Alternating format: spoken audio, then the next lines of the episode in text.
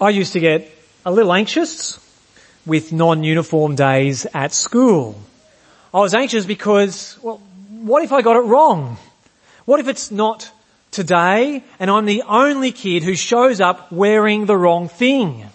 Uh, we hate sticking out. It's really hard uh, to be different. Uh, living faithfully for Jesus means being different. And often we stand out and we feel the pressure for this. We might feel the subtle pressure to conform, to be like everyone else. Sometimes there's direct pressure, people mocking or laws or policies that go against God's will. It can be hard to live differently, to live faithfully for Jesus, can't it? Uh, this is the reality God's people around the world and throughout history have dealt with. And today's passage is about the difference Jesus makes in two practical ways, how knowing Jesus impacts our day-to-day life. Uh, today's passage is an encouragement to Christians to keep living for Jesus no matter the pressure. Uh, this passage encourages us to live for Jesus in our most intimate behaviour and our most public behaviour. Now, as Paul writes to the Thessalonians, he's full of encouragement. You heard that, didn't you, as we, we went through? This is a letter written to baby Christians who are faithfully living for Jesus. It's not like the letter written to the believers in Corinth. Those letters are full of hard words and rebuke. The message for the Thessalonians is, you're going in the right direction, so keep going. Don't collapse under pressure. Don't give up before you make it to the finish line. So let's listen from verse 1, 1 Thessalonians chapter 4 and verse 1. As for other matters, brothers and sisters, we instructed you how to live in order to please God, as in fact you are living. Now we ask and ask you and urge you in the Lord Jesus to do this more and more. For you know what instructions we gave you by the authority of the Lord Jesus. Uh, like the earliest Christians, sometimes we need a hard word, a firm rebuke. Sometimes, generally more often, we need to hear, keep going. And, and we need this encouragement very much when it comes to living for Jesus sexually, which is what Paul addresses next. Our culture is very confused about sex. On the right hand, we're rightly disgusted when sports stars or Hollywood A-listers use their celebrity to take advantage of people. On the other hand, uh, newspapers think the lives of the stars of so-called adult websites is newsworthy especially if it means printing revealing photos or salacious details. On the one hand, influencers on social media rightly call out gym creeps who perv on them whilst exercising, but at the same time, reality TV shows put attractive and vain people on tropical islands, they're plied with alcohol, and viewers are tantalized with what happens next. Our culture is confused. It is tying itself in knots around sex. We both treat people's bodies as commodities and we also know people are priceless. This is the world we live in, the world Christians live in, and we feel the pressure. Uh, the world claims its values are normal and maybe we're the weird ones. But it's not only pressure from the world, we have our own bodies and minds with sexual desires, both godly and sinful and we have the prowling devil seeking someone to devour, there's all sorts of pressure pushing against godliness. And a strange thing happens when we read the Bible. As much as some of us say, shake our heads and think the world is getting worse, you open up the Bible and it could have been written yesterday. It's hard to live in God's will, whether it's 2023, 1923, 1723, or 51 AD when this letter was written.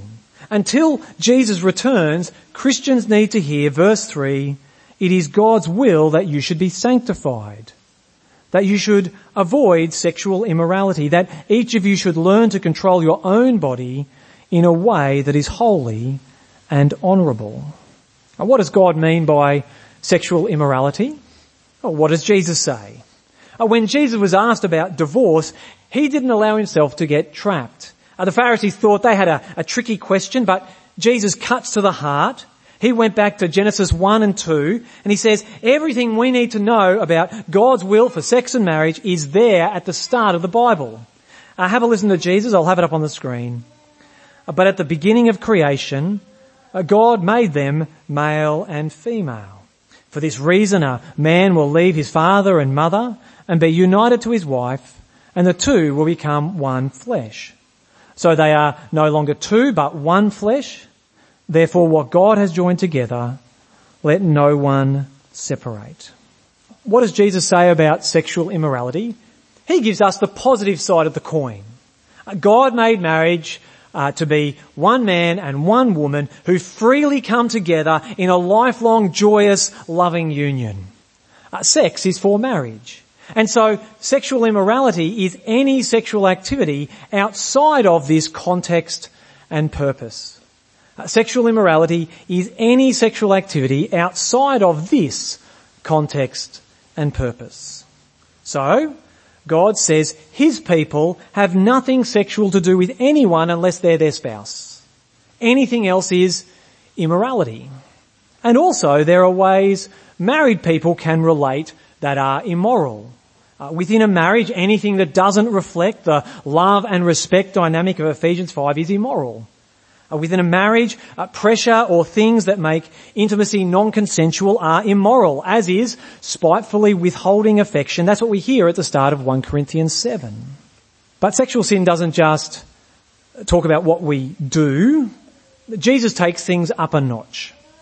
Uh, not only is sexual touch, but lustful thoughts are sin. So again, let's listen to Jesus. You have heard that it was said, you shall not commit adultery, but I tell you that anyone who looks at a woman lustfully has already committed adultery with her in his heart. Lust isn't noticing beauty, it's desiring to have. It's consuming someone with your eyes and thoughts. This means that looking at pictures or videos online that stir up desires, or watching movies or reading books that entice, Jesus says that's sexual immorality. For many of us, this is something we feel we are battling all the time.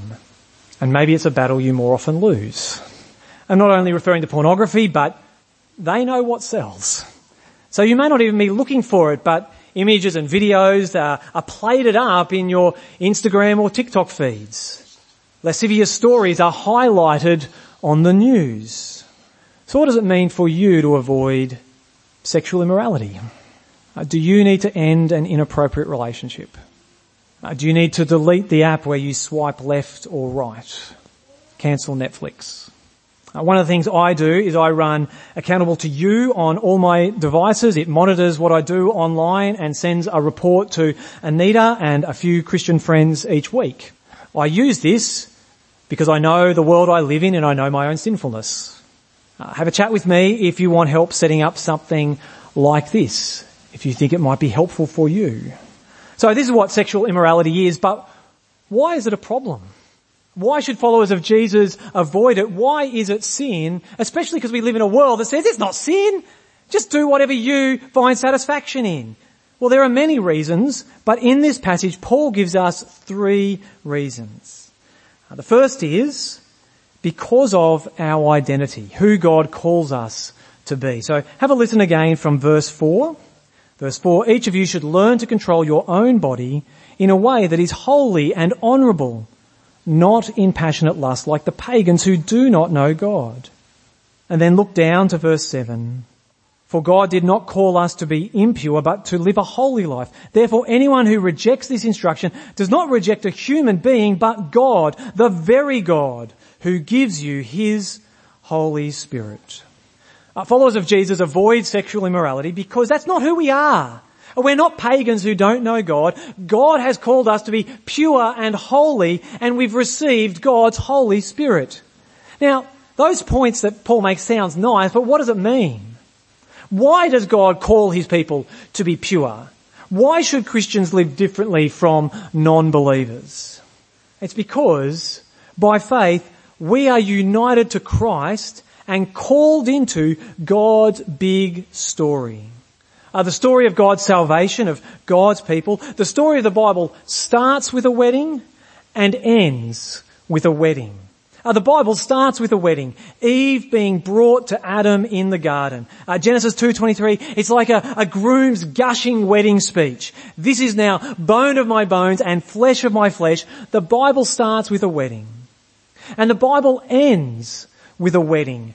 The New Jerusalem, which represents all of God's people, the New Jerusalem walks down the aisle, uh, coming down from heaven to eternally be united with the Lord Jesus.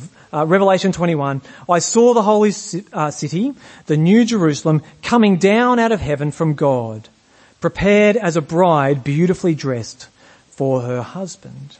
The Bible begins and ends with weddings because God's story of salvation is the ultimate romance.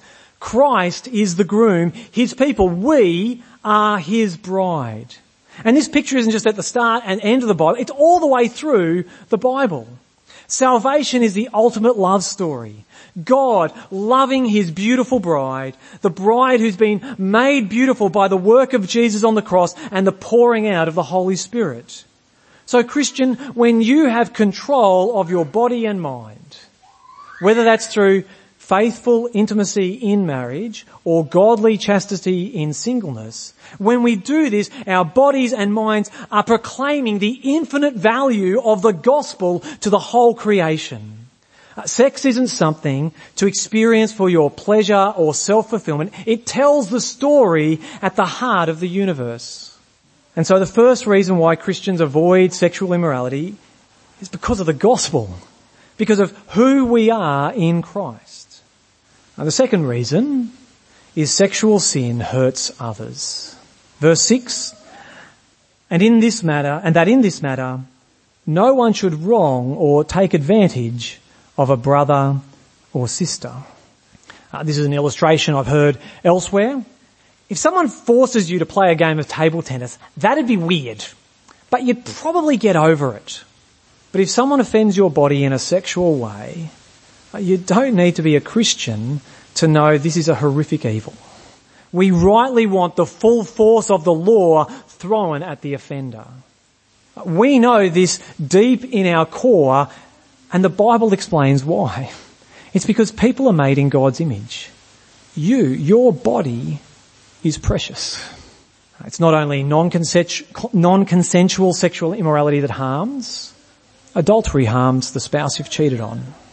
Sex before marriage devalues sex by removing it from the context of promises, exclusivity and lifelong loving union. Um, adult entertainment hurts the person on the other side of the screen. Instead of valuing that person as an image bearer, they're nothing more than an object you take advantage of. You are saying God made them for your selfish pleasure. And on top of that, most people involved in those industries, you can barely say that they consented. There's been abuse, trafficking, and trauma that's brought them into this. Sexual immorality is wrong because marriage and sex is about the gospel. It's wrong because it harms others. And most terrifyingly, it's to be avoided because God will punish sinners. Verse 6 again. The Lord will punish all those who commit such sins as we told you and warned you before. Friends, this is deadly serious. God will punish sin. Hell awaits unrepentant sinners. Whether your sin is anger or adultery. Now I reckon there might be at least three different ways this part of the Bible might hit us. And it hits us hard, doesn't it? Talking about these things hits us hard. Uh, you may be affected by sexual sin in one or more of these ways. Uh, maybe you're here today and no one knows it, but you are caught in sexual immorality, an inappropriate relationship, hooking up, watching or reading inappropriate things. You need to hear how serious God is about this. And God calls you to repent, to turn and receive His grace. The good news is Jesus died for your sin. Jesus rose again to save you from your sin. God's saving grace is sufficient for you. God's transforming grace is sufficient for you. So go and sin no more. Repentance is first and foremost about turning to God, but it also means confessing to those who've been hurt by your behaviour. And this will be hard. For some reason it's harder than owning up to God, isn't it? Maybe it's because we know you probably can't undo the damage, but you must own it. Uh, second, uh, maybe sexual immorality isn't a current issue, but in the past you've sinned this way and you still feel guilt and shame. A Brother or sister, Jesus died for your sin. On the cross, your debt was fully paid. If you are united to Christ by faith, you are not guilty. You are clothed in His righteousness. In Christ, you have no disgrace. You are clothed in His honour. Sin covers us with filth, but in Christ, you are a member of His beautiful spotless bride. And finally, if you've been sinned against, if you've been violated by someone else's sin, brother or sister, God sees you. You may feel that you carry shame because of their sin. Jesus knows what it's like to carry shame that doesn't belong to you. On the cross, Jesus was disgraced and ashamed. He knows. He knows. He has taken your shame. He loves you. And it's right to take heart, knowing God will judge those who've harmed you. This part of the Bible touches on a deep and confronting reality. If what I've said so far brings up something for you, please talk with me or a mature, trusted Christian brother or sister here at church. Whether it's because you need help to live God's way or you're dealing with the damage done by the sin of others, please find a trustworthy, wise Christian to talk with. From this part of the Bible, God has spoken into our most private behaviour. Uh, in the second part of this passage, and I'm going to be much briefer here, we zoom out to our public behaviour. First of all, it's our love for other Christians, and we, we looked at that last week, so I'm not going to look at it today. So Paul goes on to loving other Christians and also how we approach the world in general. So verse 9. Now about your love for one another, we do not need to write to you, for you yourselves have been taught by God to love each other. And in fact, you do love all of God's family throughout Macedonia. Yet we urge you, brothers and sisters, to do so more and more and to make it your ambition to lead a quiet life. So you should mind your own business and work with your hands just as we told you, so that your daily life may win the respect of outsiders and so that you will not be dependent on anybody. Uh, when I was in high school, there was a song that was big in the Christian music charts. It was called History Maker. The band was called Delirious. Uh, the chorus begins, I'm gonna be a history maker in this land. I'm going to be a speaker of truth to all mankind. Uh, this song, it's meant to be inspiring. And it's good. See that second line? It encourages us to speak the truth about Jesus, but all mankind, every single human being. And on top of that, the expectation is that I, myself, single-handedly, I'm to change the world. It's meant to be encouraging, but it's exhausting. It's meant to be inspiring, but it's impossible. I'm, I'm feeling despondent just reading those words, and that's without all the, you know, the string synths behind it. 1 Thessalonians 4.11, God doesn't call you and me to be history makers. God doesn't tell us to change the world. No, God says our ambition should be to live a quiet life, to mind our own business, and to work honestly. Um, our culture is obsessed with celebrity and Christian culture sadly is little different. And I have to confess, I feel envious of some of those big name Christians. When I realise that some of those who have written best-selling books that are shaping culture, who are invited on podcasts, who are ministers of large churches, they're my age or even younger, it's easy to feel envious. It's tempting then to act in a way that's about building my platform, my fame, rather than living for Jesus. Who are the so-called history makers that you feel envious of? God hasn't asked you to change the world. God will do that. You are not called to stop every injustice or immorality in the world. And with the stuff you see on the news, sometimes you feel that pressure, isn't it? Everything in the world, every injustice, every sin is my responsibility to fix. No, we're not called to do that. We are called though to live passionately and wholeheartedly for Jesus. God is extraordinary. He does amazing things. His plan is to save people uh, from all over the world and, and to make all things new in Jesus. And He will do this extraordinary work through ordinary means. He will transform you and me to be more like Jesus, which is amazing. Think about the pressure we have to not live God's way and He's actually working against that. And He does it through ordinary things. He does that extraordinary work through ordinary means like church. As we gather with believers to hear His word and sing His praises. God does amazing things like bring sinners from death to life and He does it as ordinary Christians speak about the hope we have in Jesus and live faithfully for Him. None of those things sound all that spectacular, but God works in them. We might think maybe, oh, it's those people who are sent cross-culturally on mission. They're pretty extraordinary, aren't they?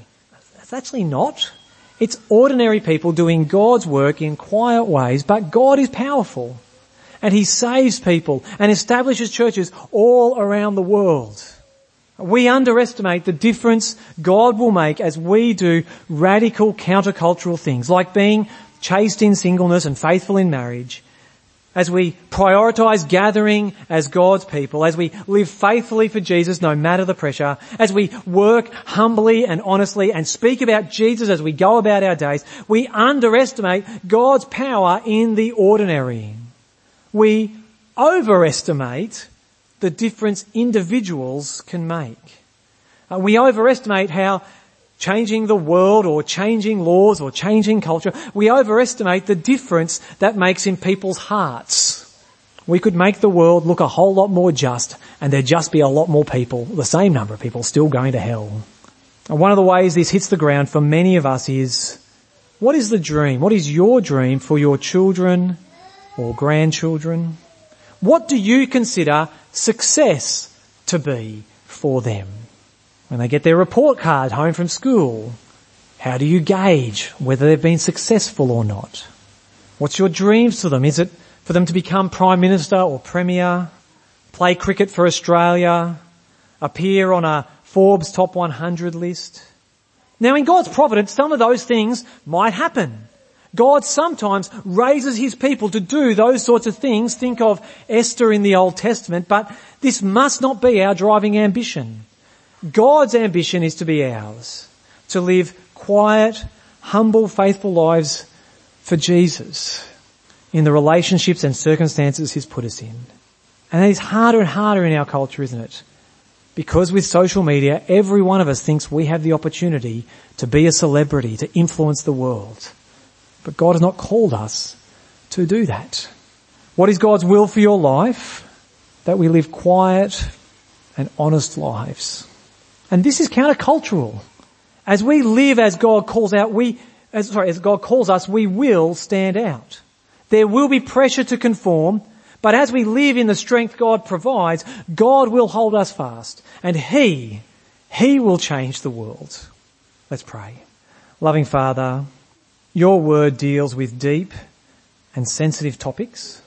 We thank you that you love us enough to speak about our most personal things and speak about very public things. Please strengthen us to live faithfully for you, despite the different pressures we feel from the world, our own desires and the evil one. Do an amazing miracle and strengthen us to live quiet and holy lives as those who've sinned and who've been sinned against. Open our hearts to deeply know the truth of the gospel, that in Christ, guilt and sin are removed. By faith we are clothed in His righteousness and honour, and by your Spirit we are being transformed to live for your glory.